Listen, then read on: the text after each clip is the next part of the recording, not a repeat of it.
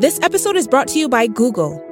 Google's two step verification was built to secure your account and help prevent cyber attacks, even if your password is compromised. That's why Google has made it easy to sign into your account with this additional layer of protection. Just one tap and you're in. Learn more at safety.google.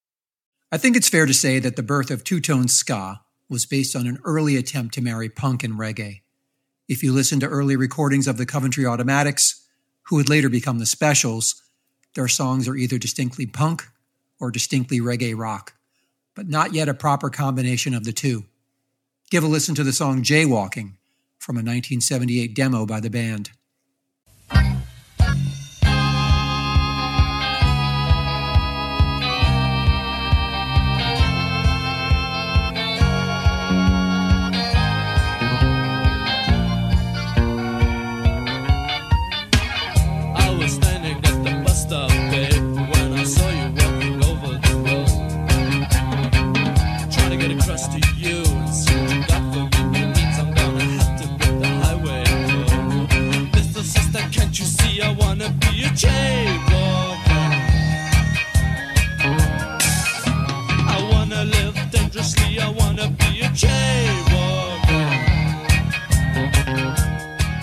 Fact, it wasn't until Jerry Dammers had the idea to use 60s ska as the foundation for the band's songs as a solution to the punk reggae dilemma that the band's look and sound finally gelled.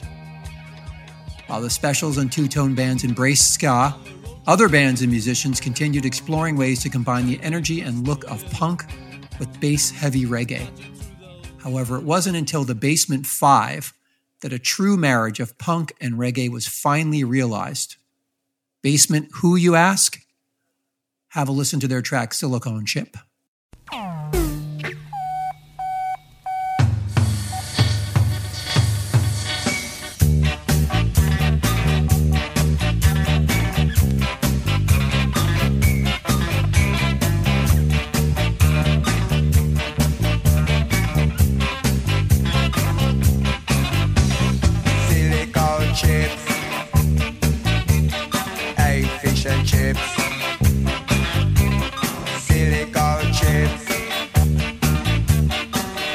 relationships.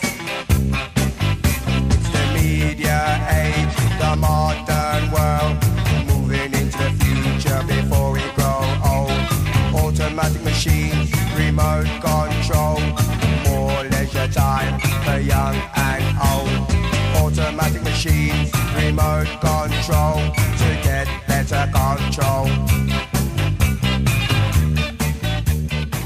Late 70s, Britain was entering what could be described as a post industrial era of unemployment, no investment, and with Thatcher's policy starting to bite, this all created a period of social turbulence and upheaval. The landscape of major cities were desolate and bleak. The 60s social housing experiment had gone wrong and had created concrete high rises and estates that bred alienation and hopelessness games, video discs, computer games, automatic machines, remote control, more leisure time for young and old. Automatic machines, remote control. To get better control. Starting out in London in 1978, Basement 5 created a politically charged, futurist, punk fueled dub. Picking up where the Sex Pistols and Public Image Limited left off, the band's lyrics were an attempt to reflect the situation of the black immigrant experience in Britain during the era of Thatcherism, high unemployment, strikes, racism, and working class poverty. Hi, I'm Marc Wasserman. Welcome to this episode of Punky Reggae Party a special audio documentary series of the Ska Boom podcast that focuses on the historical origins and impact of reggae on popular music that will explore the phenomena of punk and post punk bands adopting the sounds of reggae.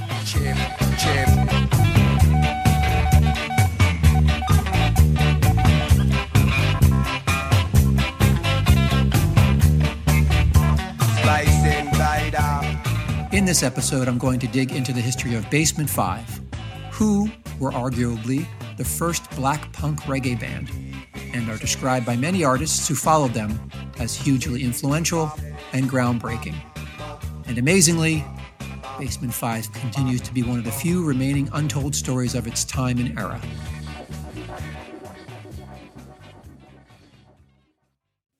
Mixing punk rock elements with reggae and dub, Basement 5 broke down barriers and paved the way for other black bands to play rock music.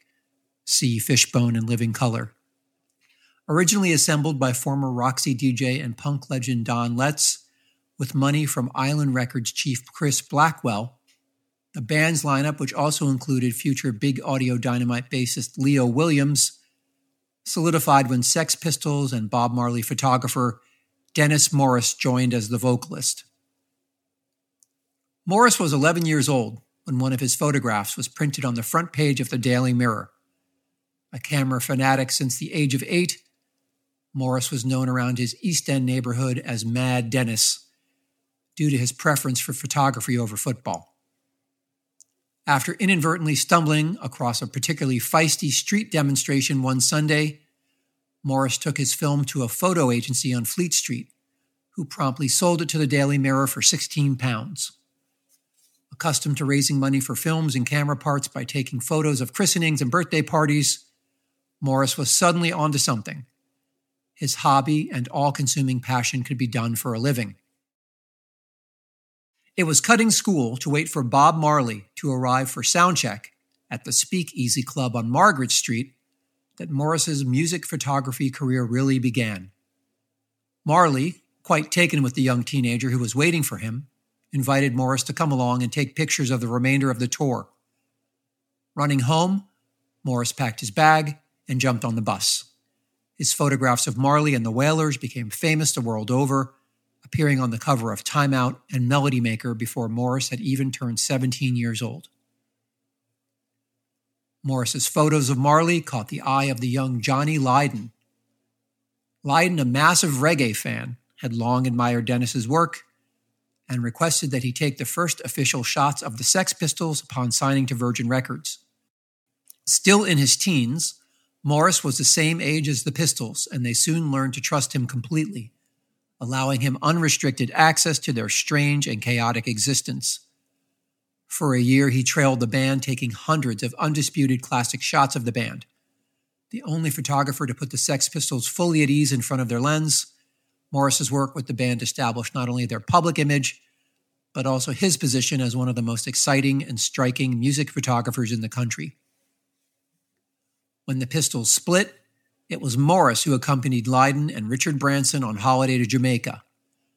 Now a close friend of Lydon's, the pair set about finding young reggae artists for Branson's record label. Enthused by the A&R bug, Dennis took a job as art director at Island Records and signed the Slits and Linton Kwesi Johnson to the label.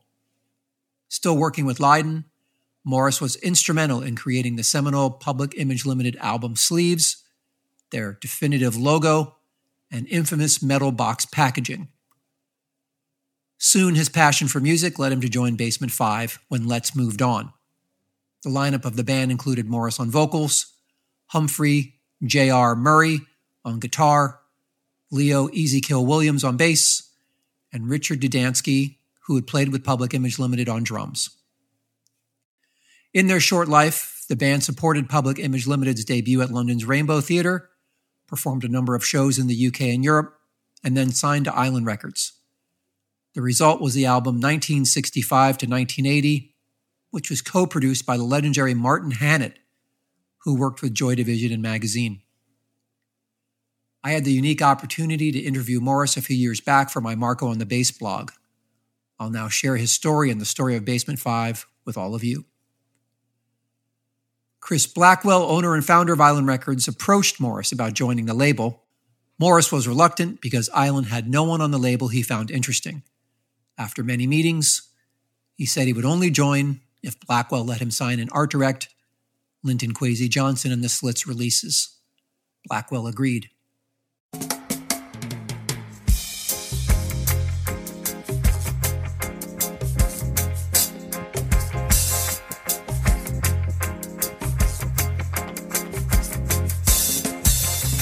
Brothers and sisters rocking, a dread beat pulsing, fire burning. Chocolate power and darkness creeping night. Black veiled night is weeping. Electric lights consoling night. A small hall soaked in smoke. A house of ganja mist. Music blazing, sounding, thumping, fire, blood. Brothers and sisters rocking, stopping, rocking. As Morris told me, LKJ for me was the voice of the youth of Black Britain. His poetry fused with Dennis Bovell's reggae beats and captures the feelings of Black Britain of the time.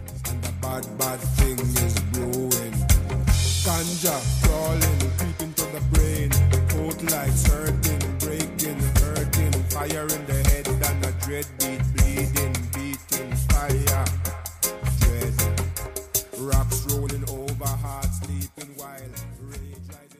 slits were off the wall. I felt they would inspire other female artists to take up arms, i.e., instruments.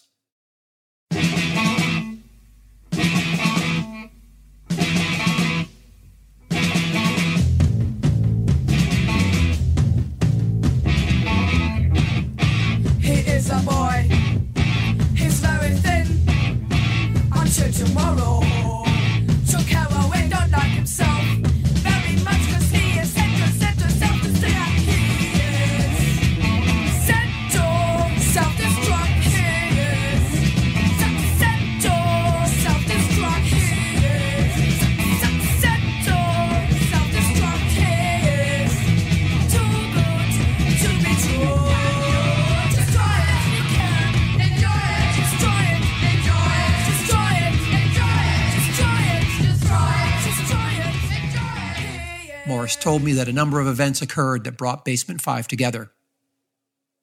Basement 5 came through boredom.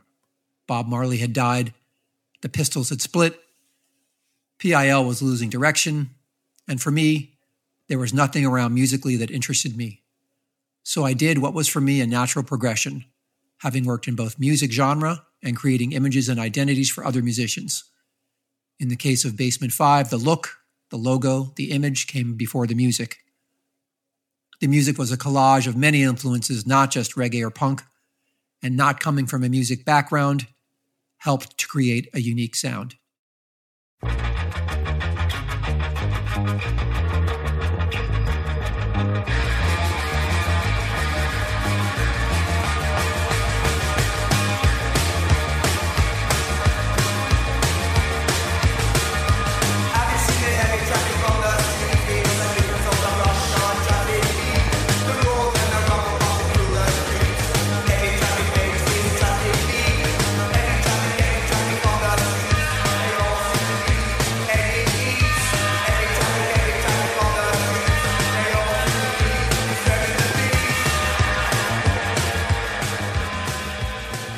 Shared with me that Basement 5 received varied reactions from audiences when they started playing out live. White rock audiences loved us, but black audiences thought we were weird. I remember once playing a gig in Hamburg in a club. The owner booked us having heard about us and assumed that because we were black, we must be a reggae band. On the night of the gig, all the local black reggae fans turned up. As soon as we hit the stage and started playing, the place emptied. The owner refused to pay us, saying that he booked a reggae band.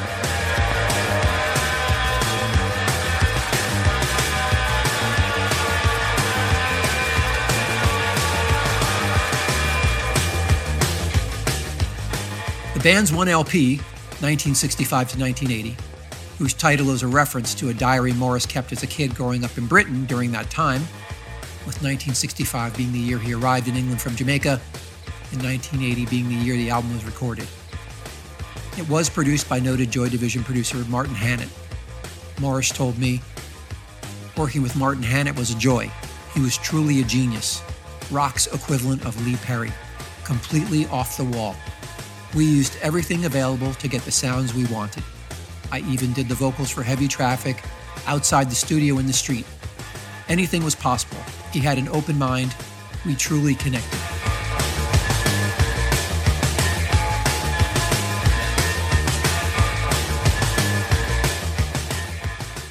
Band did confront some issues with the recording of the album, namely that their drummer quit on the first day of sessions at the studio.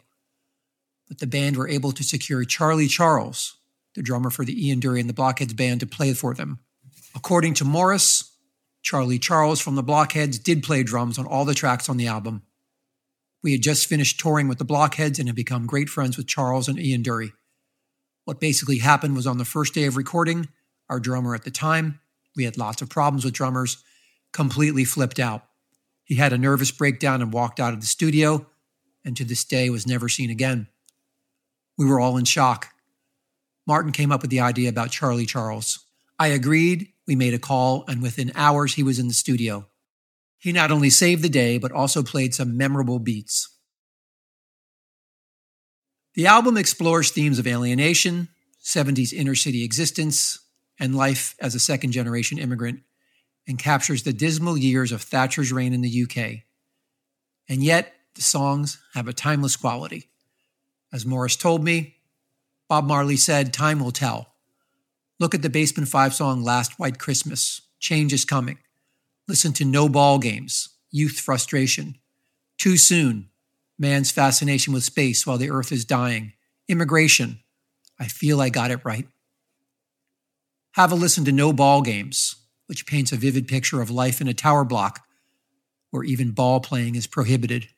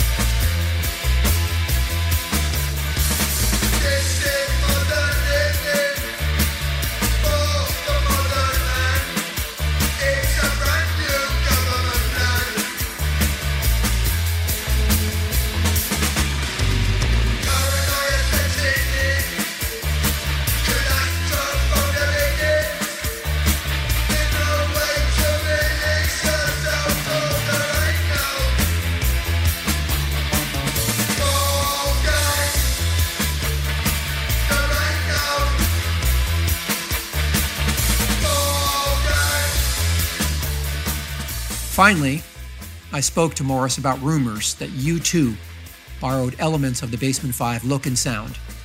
And Morris corroborated this, telling me U2 took everything from us. We played a few gigs together and we always blew them away.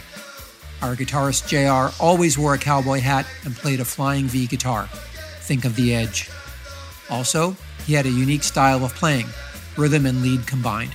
Think of The Edge.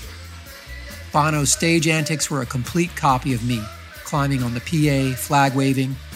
There is a saying in rock beware of the support band.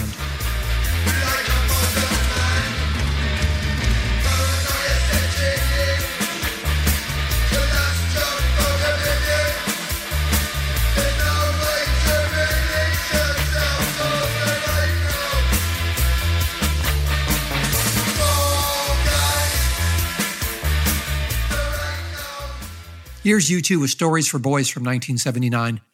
Decide for yourself if you hear any Basement 5 influences.